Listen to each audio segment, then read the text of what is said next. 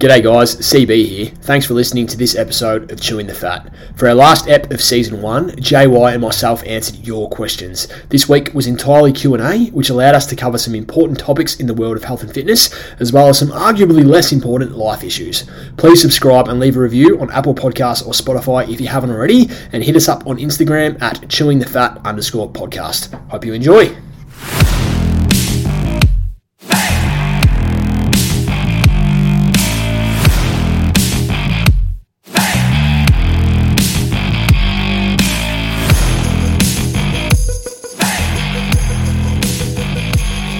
G'day guys and welcome to Chewing the Fat with C B and J Y. I am C B, Chris Bryson. And I'm J Y, James Young. Chris, how are you mate? It's a pleasure to be here. It is, as always. Um, pleasure to be here for the twelfth and final time for Season one in twenty twenty.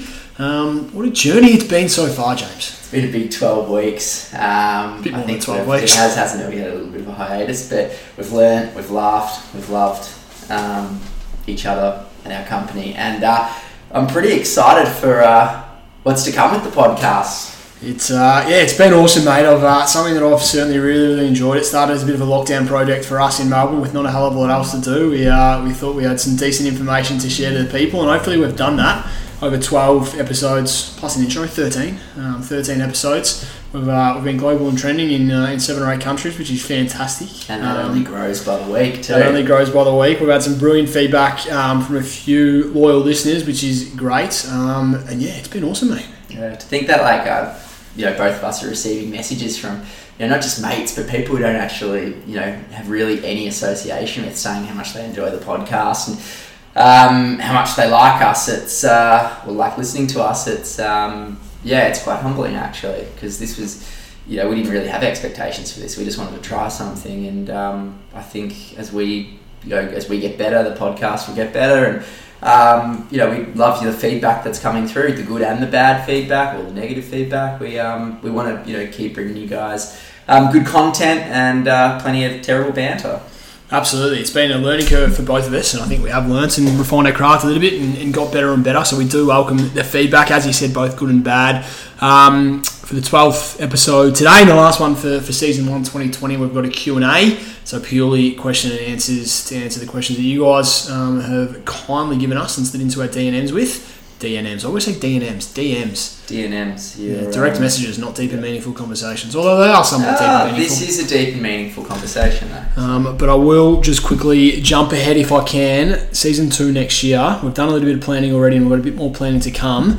Super, super exciting. Um, the next day for Chewing the Fat, I uh, absolutely cannot wait. We've got some awesome guests lined up already, and a couple of others Should in the pipeline. Teaser no. to the uh, listeners? No, not letting them know. They can sweat on it all summer, mate, all over Christmas and New Year's. Um, but early in the year, mate, we'll be back with some awesome guests and awesome topics. Um, and yeah, a few new things to uh, to throw your, your way. You don't want to tell them which uh, twelve Bulldogs players are coming on the podcast over twelve weeks to interview? Um... No. No, okay. Then we'll have to... Uh, is Adam Treloar one of them? Adam Treloar is one of them. Oh, now beautiful. Now that's confirmed as a Bulldogs player. Oh, great. Okay. So, mate, you know, you can uh, have sour grapes all you want, but enjoy your... Uh, yeah. We'll have to enjoy try to get Jeremy Cameron on, mate, so I... Uh, we'll have to get Jeremy Cameron on as well, so I don't feel too left out. I think Jeremy Cameron could speak. All right, so let's get into it for today, mate. Q and A. Um, take us away, J Y. Um, so we've got a first question here from Tess eighty-nine. Uh, this one's for you, Chris. She has uh, sent in, I've been suffering with lower back pain on and off for a number of years now. It has never been bad enough to stop me doing the things I want to be doing. However, it has never completely gone away despite seeing multiple therapists. The one thing I do notice is that I feel best when I am active. What are the best exercises to manage back pain in the long term? Best exercises to manage back pain? Well, if this isn't the absolute million dollar question, um, thanks, Tess. Sounds like a bit of a frustrating journey for you, Tess, if you bounce around between multiple people and never quite achieved um, the absolute results that you're after. Um, I mean, to answer this, uh, there is a significant amount of evidence that tells us that exercise is effective in the treatment and management of low back pain um, in terms of both improving people's pain and improving people's function. So it sounds like for Tess, her function hasn't been affected too much, but it is that lingering and nagging pain that is still an ongoing issue for her, which it is for, unfortunately, such a high percentage of the population. Um, the unfortunate thing in answering this question is that there is no consensus as to what form of exercise is best or what the absolute best exercises are. For back pain, it is a case-by-case basis, and it completely depends on the individual. I wish I could say, you know, this is the gold standard, this is the answer, or this type of exercise is best for everyone, we'll do these two or three specific things, but unfortunately we just can't. Um, the only thing we really know is that exercise in general is awesome. Now, to be a little bit more specific, there's plenty of different options out there for what exercises can be useful. Um, I'm talking things such as strength training, walking, running, swimming, yoga, Pilates, just to name a few. These are all really popular methods and they all have their place in treating lower back pain. Um, Pilates is something that's worth touching on because Pilates is, is a massive thing when it comes to the treatment of lower back pain, especially in the physio world. And it's a really good option because Pilates is fantastic um, for strengthening up particularly your core, your hips, your legs, and your glutes, which are all really, really important when it comes to back pain. I used to instruct and teach Pilates quite a few years ago. It's something that I really, really enjoyed and I sort of do miss. Pilates gets thrown into this category with yoga that it's this sort of girly form of exercise, and I can tell you right now it's not just for girls. No, having done Pilates, it's pretty tough. It is super tough. It is um, tough. It really shouldn't be in that category, and it is becoming more popular, you know, for males in recent times. And I think because there's lots of high-level athletes, A F L footballers, for example, that sort of go and do Pilates for additional recovery benefits and injury prevention benefits, and it's sort of broken that stigma a little bit. Um, it's a really great option, and it's it's a good option for many. It can help with low back pain, however. My one hesitation I do have with Pilates is it can often be sold by people in the physio world as a cure um, because people have vested interest where you can go to a physio clinic or an osteo clinic, for example, who, who does clinical Pilates, and they want to sell every single person their Pilates programs because that's going to help their business essentially. And, and for a lot of people it is great, um, but there are some people who it's not necessarily the best option and it can't necessarily be sold as a cure. Um, my personal bias in terms of the best things for lower back pain would be generally to create some form of combination of resistance training and light cardio. Now, resistance training can be anything from gym a few times a week, it could be Pilates, it could be some home exercises, and light cardio can be anything between walking, swimming, running, cycling, et cetera. And I find some sort of combination between the two where cardio is just going to get you moving, give you the general health benefits, and resistance training is going to keep your muscles and your bones and your joints strong, healthy, and resilient to support your back. I think, you know, personally for most people, some sort of combination in that area is going to work best. But most importantly, you've got to see what you enjoy, because if you hate a particular form of exercise, doesn't matter how good it is, you're not going to stick to it, you're not going to get the results. So you've got to find a form of exercise that you enjoy. Um, Tess said that she does notice that she feels best when she's active. Well, find out what form of activity she enjoys the most and what works best for her, and be really consistent, create good habits, as we've chatted about in a previous episode, and stick to them in the long term. And like that's, that's the most comprehensive answer I reckon you've given on this podcast, and you're a man of comprehensive answers too. So wow. I think the uh, you know my little um, bit to add is that a lot of people sort of look at strength training and resistance training um, as a potential um, risk, I guess, in regards to lower back um, pain and back uh, um, injuries. So obviously that's a stigma that isn't true. Um, obviously, yeah, if you're loading up a barbell and trying to deadlift from the floor with, you know, horrible form and um, far too much load, well then, yeah, okay, you're putting yourself at risk. But that's, you know, that's like riding a bike into oncoming traffic and saying, well, bike riding's dangerous. It's like at the great end, analogy. At the end of the day, I really like that one. Actually, I just made that up. Did you? Um, yeah. That's impressive. So if you, um, yeah, if you, um, you know, if you look at it from our side, the benefits of resistance training are that it is quite simple. Um, to learn and to do, a lot of people find it quite motivating because it's not super taxing and fatiguing, and you know there's the added, you know, aesthetic bonus. So I find with most people who come to me with back pain, once they get a consistent exercise regime um, in the gym, obviously they're then moving more in general, and that you know that dormance that they were have that they had before has led to you know a lot more mobility um, in the back, and they're actually moving. So um, yeah, we are biased. But, um, you know, there is a reason for that, I feel. Mm-hmm. So I'm just putting that as out there. As long as we can recognise our biases. No, exactly. That's okay. Exactly. All biases are okay if you can recognise them, hey, Chris? Exactly right. I heard a really good quote the other day. I think I'm going to stuff this up, but it's to have, someone said on a different podcast, to have really strong opinions, but hold them loosely, mm. which I really liked. I do like that. Yeah. That's not bad. No, yeah. It is not bad. Um, Cool. All right. Good stuff. Next um, test. Next one, mates, is probably more for you, J Y, from Nayday. N A E D A Y. Nayday. How to curb cravings. And I say cravings with both a question mark and an exclamation mark. How do we curb cravings, J Y? Yeah, nice. Um, I like the excitement in the question. Um, so basically, the first thing that I get people to look at um, when it comes to cravings is why and what are they craving. So, so those are the first two things I get people to look at. Let's look at why first of all. Um, people eat for a number of reasons. It's social. It's uh, you know, it could be because they're bored. It could be because they're hungry. But funnily enough, it's generally not because they're hungry. So I often ask people to assess what they're doing and feeling when they get hungry, okay? So when they get that craving, then I go, well, okay, be mindful, sit for a moment and just go, what am I doing right now, okay? If you're not, often you'll find that if people aren't doing anything, you know, they're sitting on the couch or they're watching T V or doing something that's not very stimulating, the craving will come and it's just a boredom thing. It's just because they're in that sort of lull, they're in that boredom, oh, I gotta eat, okay, so they'll go and grab whatever they can. And often people who don't exercise and people who aren't quite aware of food, um, or what they are eating, I guess, in general, um, get those cravings because it's a consistent craving. It just happens. It's like, okay, so I'm sitting on the couch. Okay, so I, I'm a bit bored. I'm going to have some food. So that's the first thing. I get people to be mindful of why they're, you know, what they're doing and why that thought, that feeling has come on.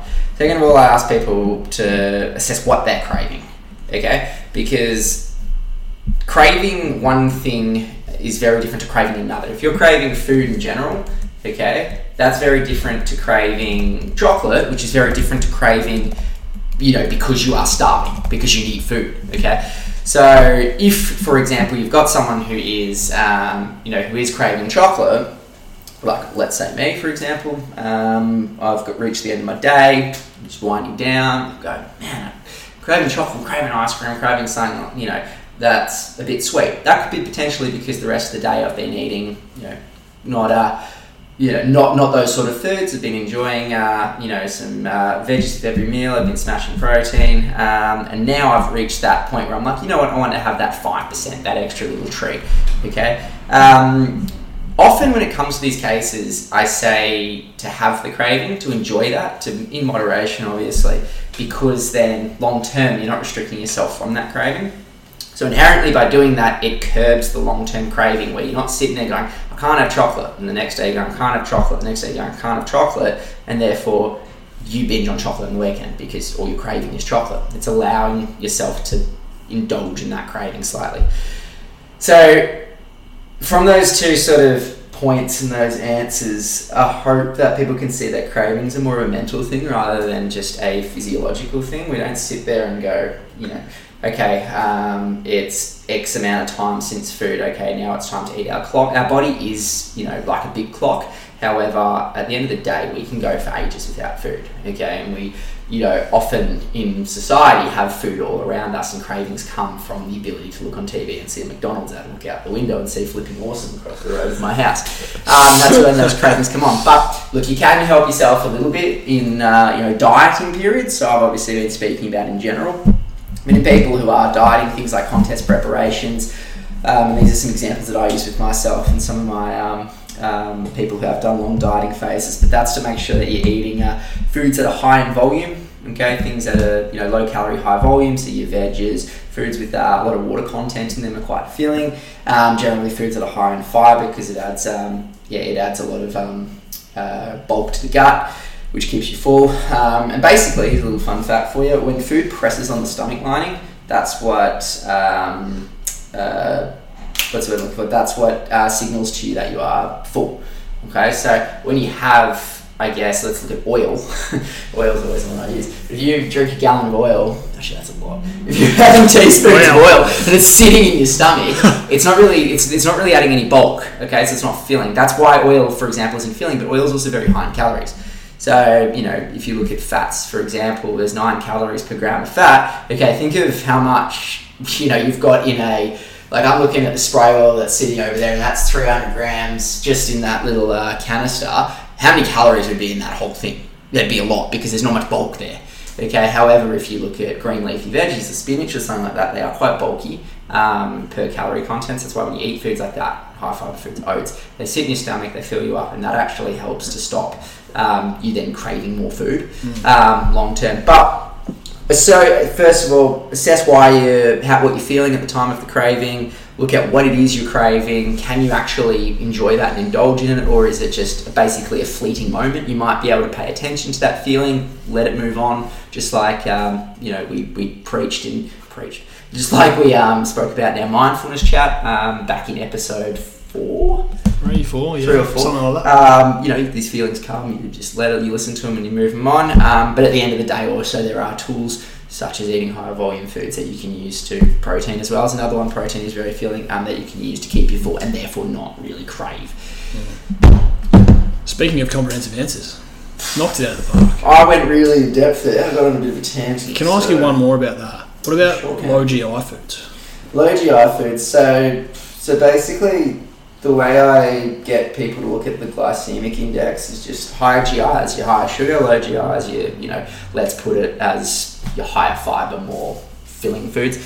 When it comes to the lower G I foods, because they are higher in fiber, they are both more filling, but they also take longer to break down. Mm-hmm. So therefore you're going to have a slower um, uptake in glucose in the blood. Therefore you're not going to have, I guess, that signal that you need to eat again soon, um, which in regards to exercise, so going on to exercise isn't necessarily a good thing because we want to have higher G I foods, we want to have that ready sugar come into the bloodstream so that we can perform um, the task that's required. However, when it comes to the lower G I foods, um, they are more filling, okay? And that's why often in a period of dieting or when we look at someone who hasn't really... Um, you know, who hasn't really managed their eating very well, we notice that they predominantly make up their carbohydrate intake with higher G I foods, and that's what you know, we call the ready-made sugars and processed and all that shit.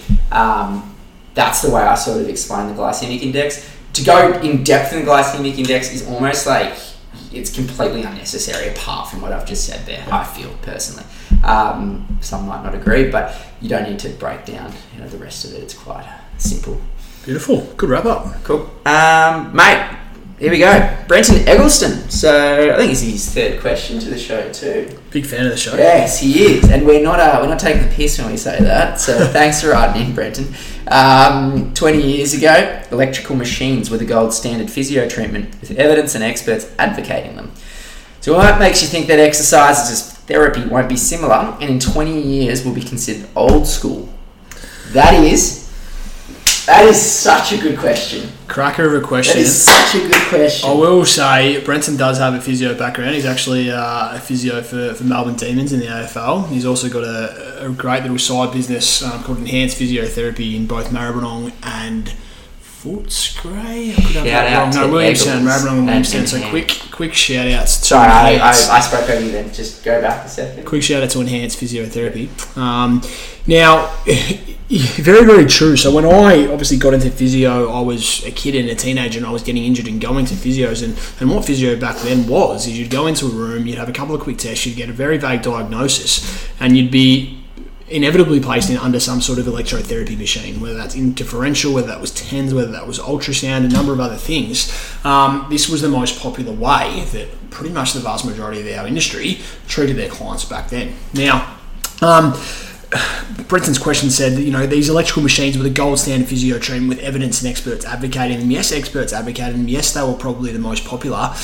Was the evidence ever actually overwhelming about electrotherapy? Well, the honest answer to that is I'm not entirely sure because these modalities were super popular in the seventies, eighties and nineties. Now, I wasn't around in the seventies and eighties and I was a kid in the nineties, so I wasn't all over the uh, the research and the medical journals throughout those decades, unfortunately. It was a little bit prior to my time, but there obviously was some positive evidence to say that these things had, you know, some sort of positive influence in terms of pain relief, injury, um, treatment and tissue healing, but I would be very, very surprised if the evidence was ever absolutely overwhelming. I think there was probably other reasons why they were popularised. Unfortunately, one of those reasons is that it allowed physios the ability to treat multiple people at one time. Because I could see someone with a sore knee, whack an electrotherapy machine on them for fifteen or twenty minutes, go to the next room and treat someone with a sore back, do exactly the same, and all of a sudden I'm bringing in two, three, four...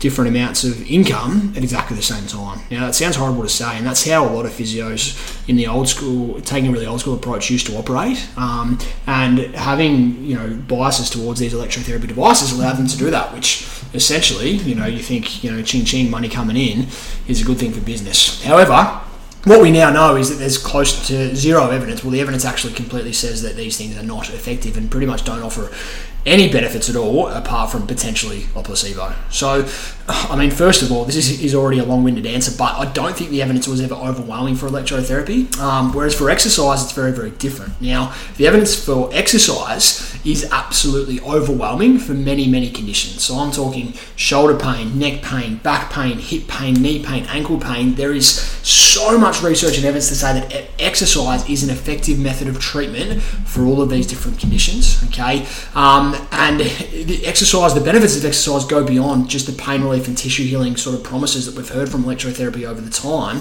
um, because exercise, you know, has many non-specific benefits. It's not just relevant to the injury that we're treating. We're talking cardiovascular health, you know, your heart and your lungs, preventing heart disease and lung disease, slowing down muscle atrophy as we age, mental health benefits, which is becoming so much more popular, um, prevention and treatment of other chronic diseases such as osteoarthritis and osteo, uh, osteoporosis. You know, there's so much evidence to say that exercise is great for pain relief, tissue healing, and acute injury management, but it, the benefits go above and beyond this. And I think that's why in twenty years' time, all these benefits aren't going to go away, um, whereas electrotherapy never really had that, essentially. Now, as I said, I'll be super, super, super surprised if exercise therapy isn't even more advocated and there's not even more evidence to support it in twenty years' time and becomes even more popular than it is now, which I really hope is the case. Um, and I'll be very, very, very surprised if it is considered old school. But as I said to you before, um, that little quote that I heard this week is to have strong opinions but don't hold on them too tightly, because things do change, research and science evolves, and we all need to be adaptable, leave our stubbornness, our egos, our biases at the door sometimes, especially in the world of healthcare, um, because being a health professional is not one of these jobs where you can learn something once and just practice like that for the rest of your life, because things move on.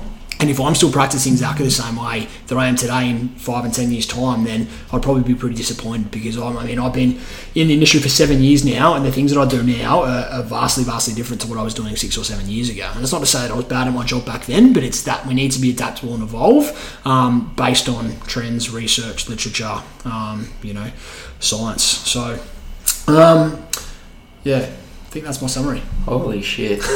Mate, these answers are getting more comprehensive each time. That was awesome, because that was such a good question too. It was like, I um, I really like your little closing point there. Mm. I think um, we do have to be adaptable. I look, I've got a uh, question that I'm bringing in here. So, oh, sorry, actually, we have a question here from J Y sixty-nine.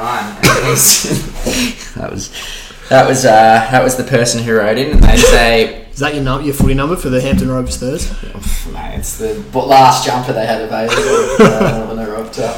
Mate, um, if there was only one jumper available, you would have jumped on that. Yeah, mate, I love the Hampton Rovers. So, all my boys, I can't wait to get down to pre-season once I take some time off work. So, to the thirty thousand different questions that I've received from everyone about am I coming down to training, I'm putting on the air right now. No. But I'll come down for a couple of sessions on my work. So, oh, wow. Can't wait to uh, tear it up down the back pocket. For uh, like the Batha Fifths or something like that. um, yeah, I, this is actually the question that I asked. So we went on a huge tangent there. This is the question that I asked you in the gym yesterday. So we were training yesterday, and I um, I wanted to find out from you, why is it that you're able to get results with your clients whilst others are not? Um, you gave me a really good answer, which I want you to give the people in a second. I just want to tie it into Eagle's question there, just in regards to, you know, old school sort of um, approaches to physiotherapy, and how you mentioned to me a lot of clinics don't really look to further their knowledge or their research, and they're sort of stuck in this clinic-wide education level that is dated back twenty, thirty years ago. So do you want to do you want to touch on that just a little bit? Um, I want to start by saying I probably don't love that question, because it probably makes me sound a bit elitist, and I'm not the only one that gets results with my clients, and oftentimes I don't as well. So um, I want to be very clear. Let me just let me let, let me do it this way, guys. I'm I'm not on this podcast with Chris because um, he's a one of my good mates, because he's not. Um, oh, no, he is. Uh, put that caveat there. But he um, he is definitely one of the uh, one of the most trusted health professionals that I know that I can generally send almost anyone to and know that they're going to get something out of meeting and seeing Chris, which is very rare, I find, in the physiotherapy world. No elitism or anything. It's just the same as the P T world. There are a lot of P Ts and health professionals who aren't probably of the calibre that, you know, you, you'd hope.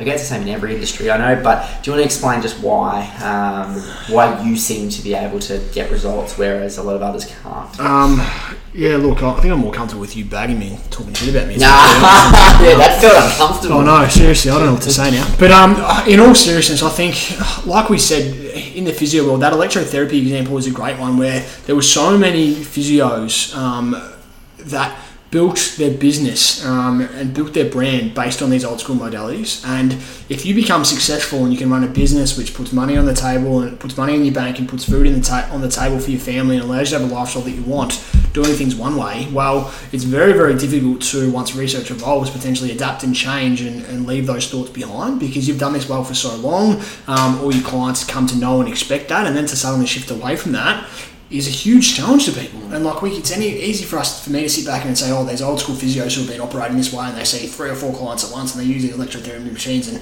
geez, they're no bloody good and they need to get take a good hard look at themselves. But these people have been operating successful businesses and have had happy clients coming to them for years and years and years. Very, very difficult for them to change. Like, yes, they should, and as I said, as health professionals, we need to be adaptable, we need to be up to date with science and research, and we always need to be bettering ourselves and improving ourselves. But a lot of people don't, and, and as much as I disagree with, you know, that old school approach and, and not adapting and changing and learning, I can also see why they do it. Um, you know, I suppose for me, I, I've always had a passion for exercise and a bias towards exercise well beyond my university days, and it, that's probably held me in good stead as a physio because now the evidence is shifting so much more towards exercise-based rehab for the treatment of many, many conditions, as we just sort of spoke about. So that bias that I've had since I was a kid who just loved kicking a footy and, you know, hitting a cricket ball has held me in good stead professionally, you know, twenty odd, twenty-five years later, which I suppose I'm really, really lucky about. Um, I suppose the other thing I think is, as a business owner myself, the reality is, you know, I am generally in a job that I love, which is fantastic, but we all do work to make money. We need to make money to pay the bills and put food on the table and, and whatever. So not only do I want to better myself and do professional development and keep up to date with research to do a better job for my clients, because I think that is my duty as a health professional, but I need to do that for my business to be successful. Because if I still practice the same way I did previously and I don't keep up to date, people will overtake me. And not only, one, will I not be offering a good service, but two, my business is going to go backwards and I'm not going to be able to pay for my mortgage. Do you know what I mean? So as a business owner, it's that sort of motivates me and drives me as well, which a lot of people sort of don't consider. Um, and there's people that aren't that, because there's many, many people, as I said, that work in big physio clinics that are maybe run by old school physios who don't have that sort of care or, you know, that sort of drive for professional development and constant learning, and they're happy to sort of rock up to their nine to five or twelve to eight, you know, physio jobs and, and see the people that their bosses send them and, and probably not push themselves and better themselves. Um, where, and I, I suppose it's those people that would potentially get left behind that can just spin their wheels. Um, yeah, I, I don't know how I've answered that, mate. If, no, if no, that sort of makes sense at all, sense. but.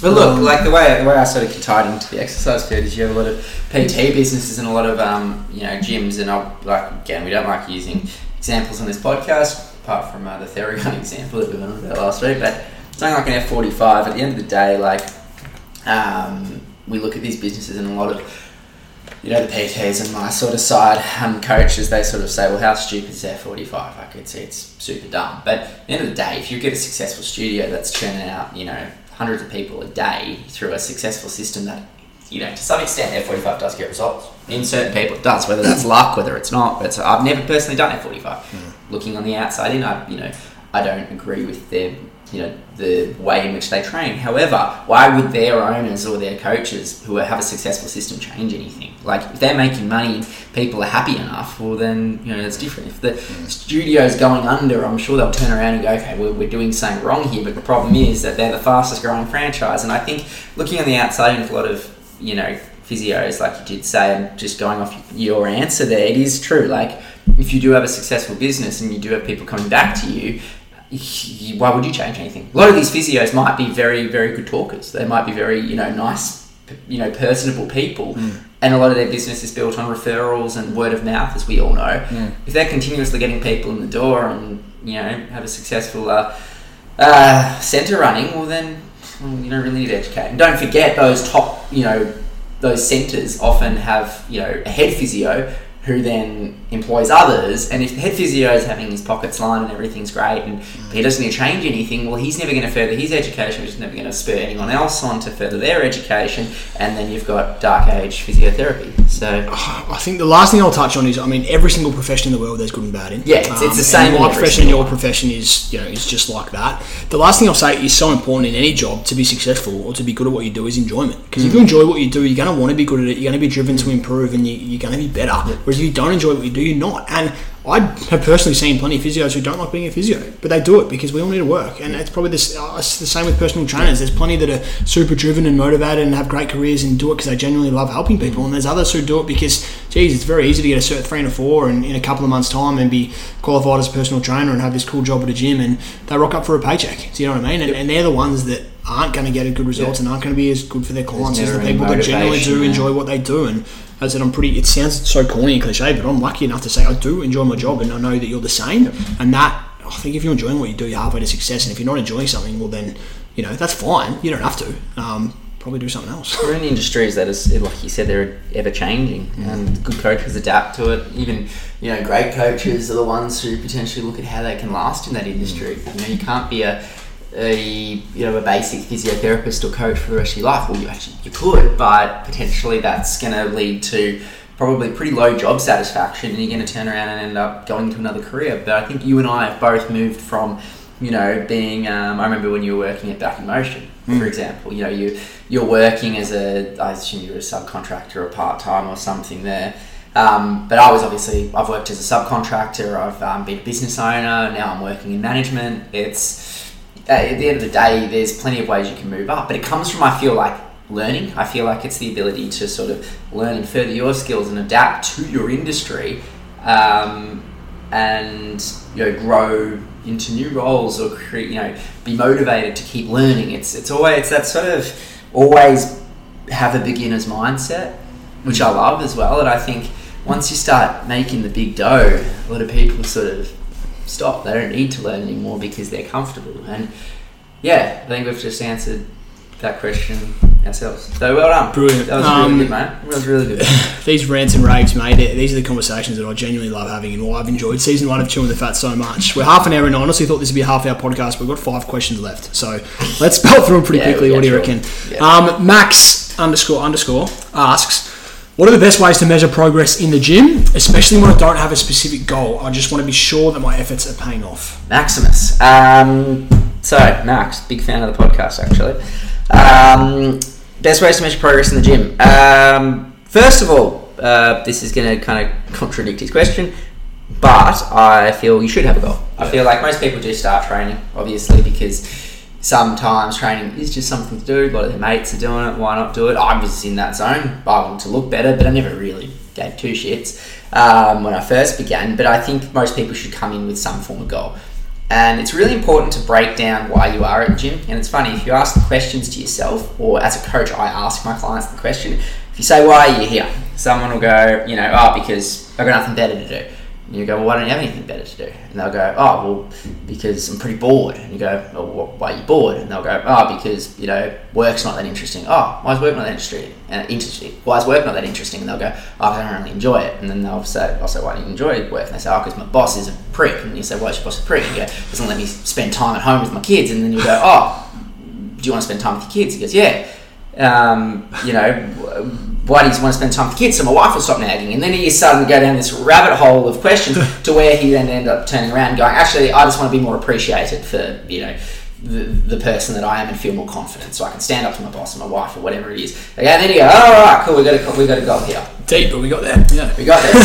So when it comes to measuring progress, I guess it, it's based around that goal. Okay, so sorry, I wanted to just preface with that. But depending on the goal, obviously, if your goal is to get bigger, if your goal is to get stronger, you need to be, first of all, putting numbers on the bar, okay? There needs to be some form of increase in volume. Uh, you need to be able to look in the mirror and feel like you can see a difference in muscle size or in aesthetics. Um, and obviously, day-to-day differences are quite low. I'm talking on a uh, larger time frame. Things like um, objective feedback from a coach is really good, um, progress photos every month, um, circumference measurements, um, like, you know, you can look at uh, things like B I As and DEXA scans, whether they're exactly accurate is another story, but it is still measurable data. These are ways to assess, you know, which direction, I guess it's also the same with the opposite of fat loss. Um, you can assess the variables to work out which direction you're going. But then at the end of the day as well, like I look at people who maybe don't have the specific goal to get bigger, to get stronger, to lose weight. Maybe it is something like they just want to feel, you know, like they're doing something, want to have something to do then and feel purpose. How many gym sessions are you doing a week? Oh, they're doing two a week. Oh, cool. Well, now they're doing six. One of my good mates, um, his goal is to lose a little bit of weight. And he was saying to me the other day that he fucking hated going to the gym. And he hadn't told me this for a very long time. And he said he hated going to the gym um, and that he would always find an excuse to not do it and find another, you know, another reason to pull out. And now he's going to the gym five days a week. And he is doing that because we're all training as a big group. So he's coming with us and he's enjoying the process. It's now not a chore for him because he gets to see his mates and, you know, become a part of it and all that. Um, and he's losing weight. And he's getting stronger. And he's looking better. And he's looking happier. And he's looking fitter. And it's, you know, it's going up from there. So for him, for example, has his, have his, have his efforts been paid off, paying off? Well, yeah, obviously. He doesn't have a specific goal as per se. But you can measure progress by the fact that he's gone from doing two sessions that he fucking hates a week to doing five and loving it and not finding it like a chore. That's progress. So there's a number of billion different ways. That's a real roundabout answer. Sorry, Maximus. But I uh, I think it just depends on what your goal is and then looking at the different, you know, the different variables that you can measure. You can measure anything.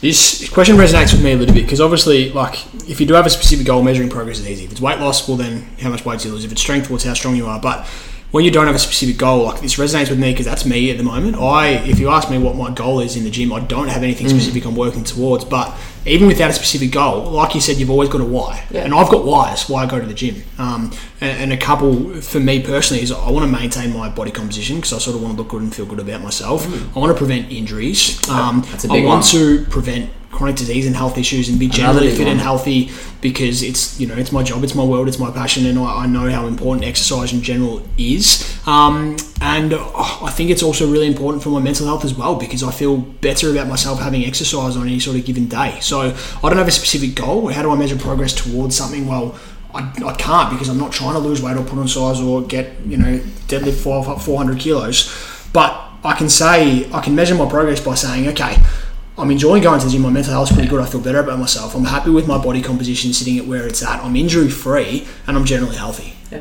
Yeah, and so for me, I don't have a goal, but I can measure my progress based on my whys. And your whys, Max, might be similar to mine, they might be different to mine, but even when we don't have specific goals, there's always a reason, like you said, why we ask step through the door. And sometimes you have to delve pretty deep into, like you said, asking those questions to actually discover what your why is. It might not necessarily be that obvious, but once you can find your why, you'll be able to see what progress you make. And I know one of your whys as well is just to look like an absolute gun in those uh, budgie smugglers with your missus at the hot springs. If anyone hasn't seen Chris's uh, Instagram recently, oh, check the rig on him. Uh, he's, he's schmicko.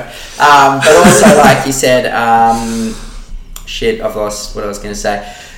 Let's move on. Okay. Nathan asks, and this is a really good question. I like this one. How many plates is acceptable to leave on the leg press? Is this for me? Well, both of us. I've got an opinion. I want to hear yours. Ooh, why am I first?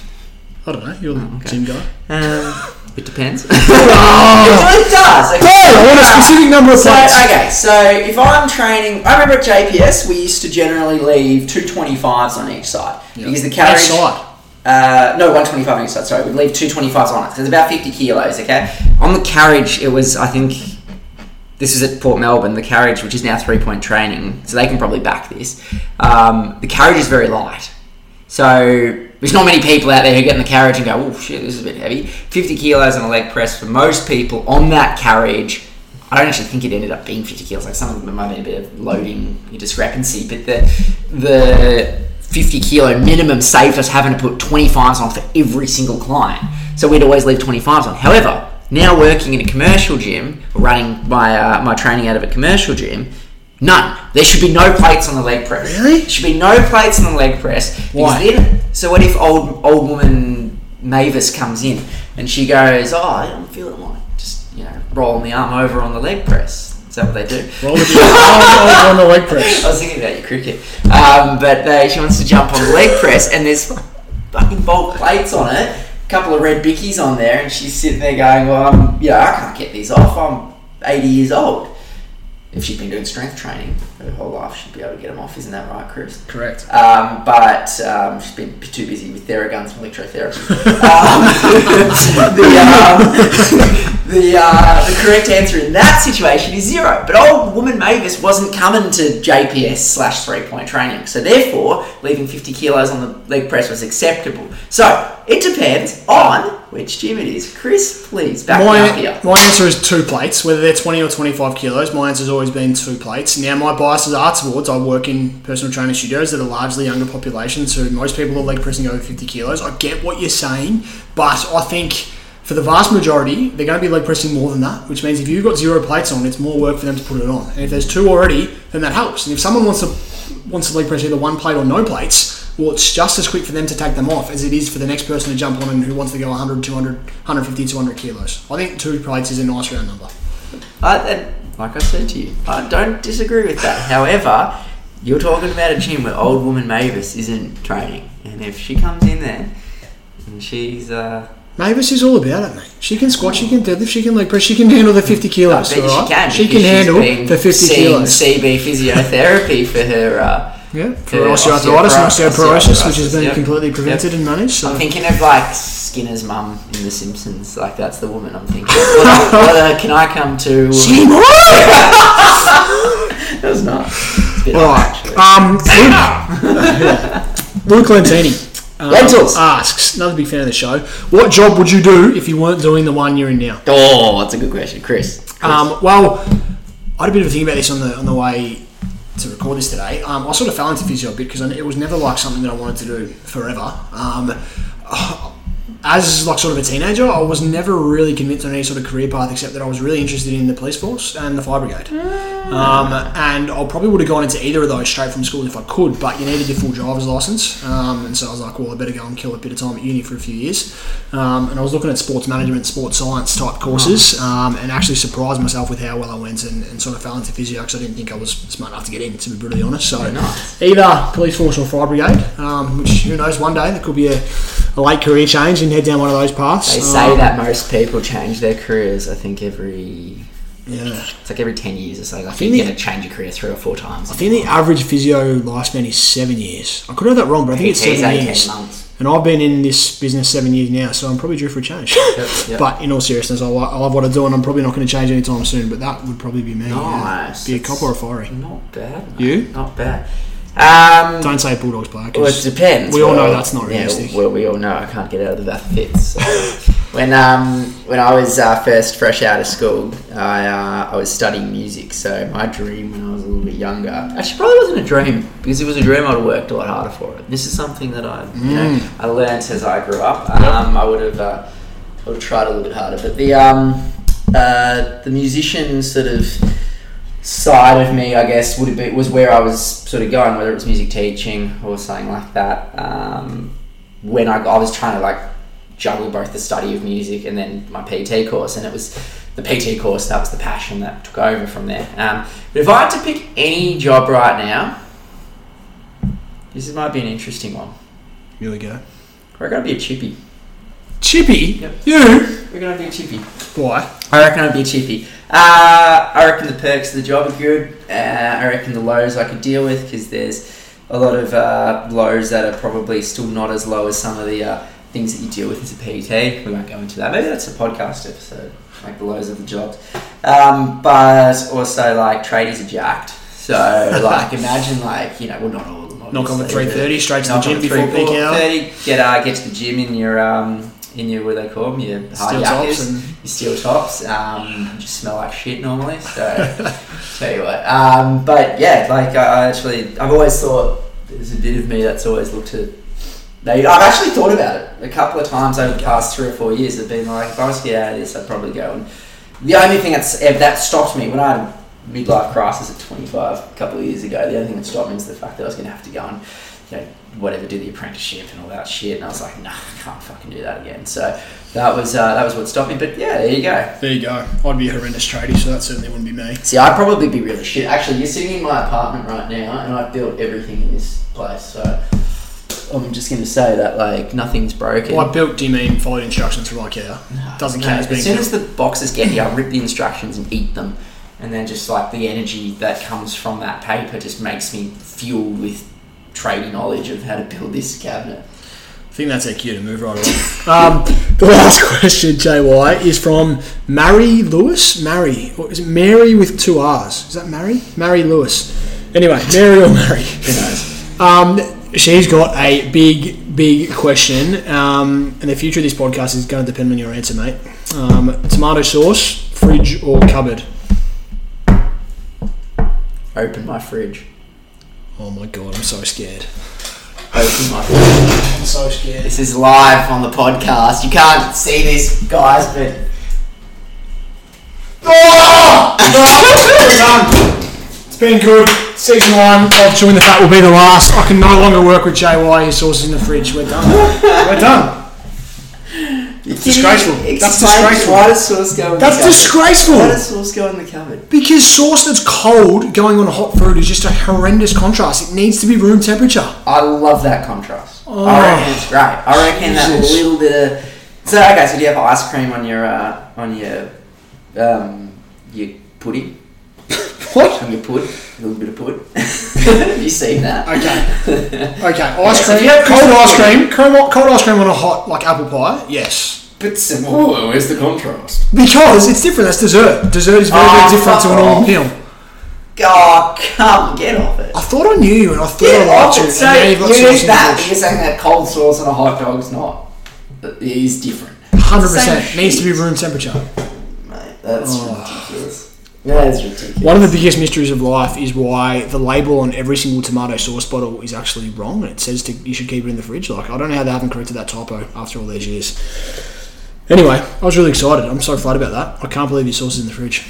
Jesus. We'll have to put a poll out to the listeners to, to settle this. Woo! Okay. Um, well, I reluctantly say that I don't know why we're giving you a job of quote of the week. You're clearly not as wise as I thought you were. Um, but yeah, if you've got some sort of quote for us, mate, please. Yes, mate. I'm, I don't know what to say, to be honest. Um, but let's just, uh, maybe, maybe we just say the quote and fuck the joke off, because I just think you're...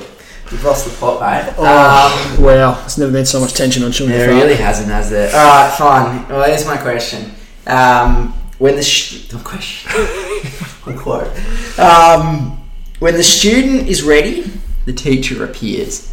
This is uh, by Robin Sharma in a great book called The Monk That Sold His Ferrari. Actually, I gave this book a six out of ten, and I'll explain why in another day. So it's not a great but book, it's just a mediocre book. It's a mediocre book, but it's got some good good knowledge. The Monk That Sold His Ferrari. Um, it's basically like just how to get out of the, the twenty-first century thinking of, like, you know, the world is all about fast cars and, um, you know, lots of money and heavy jobs and all that. And it basically goes into this mindset sort of like how to, um, you know, follow specific values that are very monkly. Monkly? Um... Um, yeah, anyway, so when the student is ready, the teacher appears. And I think that's um, that's that sort of beginner's mindset that I was uh, that I was discussing before. I think that um, you can never force someone to learn, or you can never expect someone to, you know, want to learn, I guess, um, unless it's of their own accord.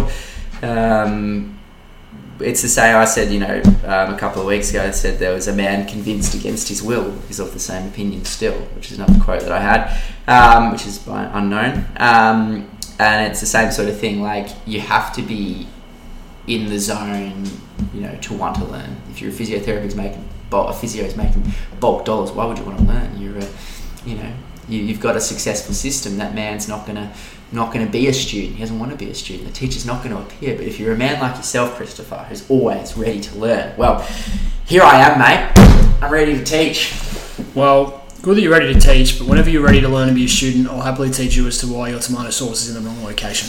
Yeah, it's on my carpet. Um, Throw it, you dog. Joke of the week. Look, I do want to finish up on a slightly serious note before the joke. It's going to get us sore. Once I genuinely, like, none of this was actually scripted. I had no idea that was in the fridge, and I got a rude shock. But um, on a serious note, once again, I want to say a huge, huge thank you to all the listeners on this first series of Chewing the Fat. We've had an absolute ball. Um, a little lockdown project has become um, yeah, a pretty big ordeal for us, and absolutely loved doing this with you, J Y, up until the last ten minutes. Um, so please um, come back in twenty twenty-one, listen again, give us the feedback, like we said, good and bad. We love to hear it all. Um, yeah, just want to say a massive thank you, a huge Merry Christmas and Happy New Year to all our listeners, um, and we look forward to chatting to you and chewing some more fat early in the new year. We, uh, we're going to be uh, starting again in twenty twenty-one, the year of the Bulldogs, so guys, thank you very much, it has been fun. Chris, so uh, on that note, on that note, with the festive season upon us, a little Christmas joke for the listeners. J Y, what did Adam say the day before Christmas? What did Adam say the day before Christmas? It's Christmas Eve.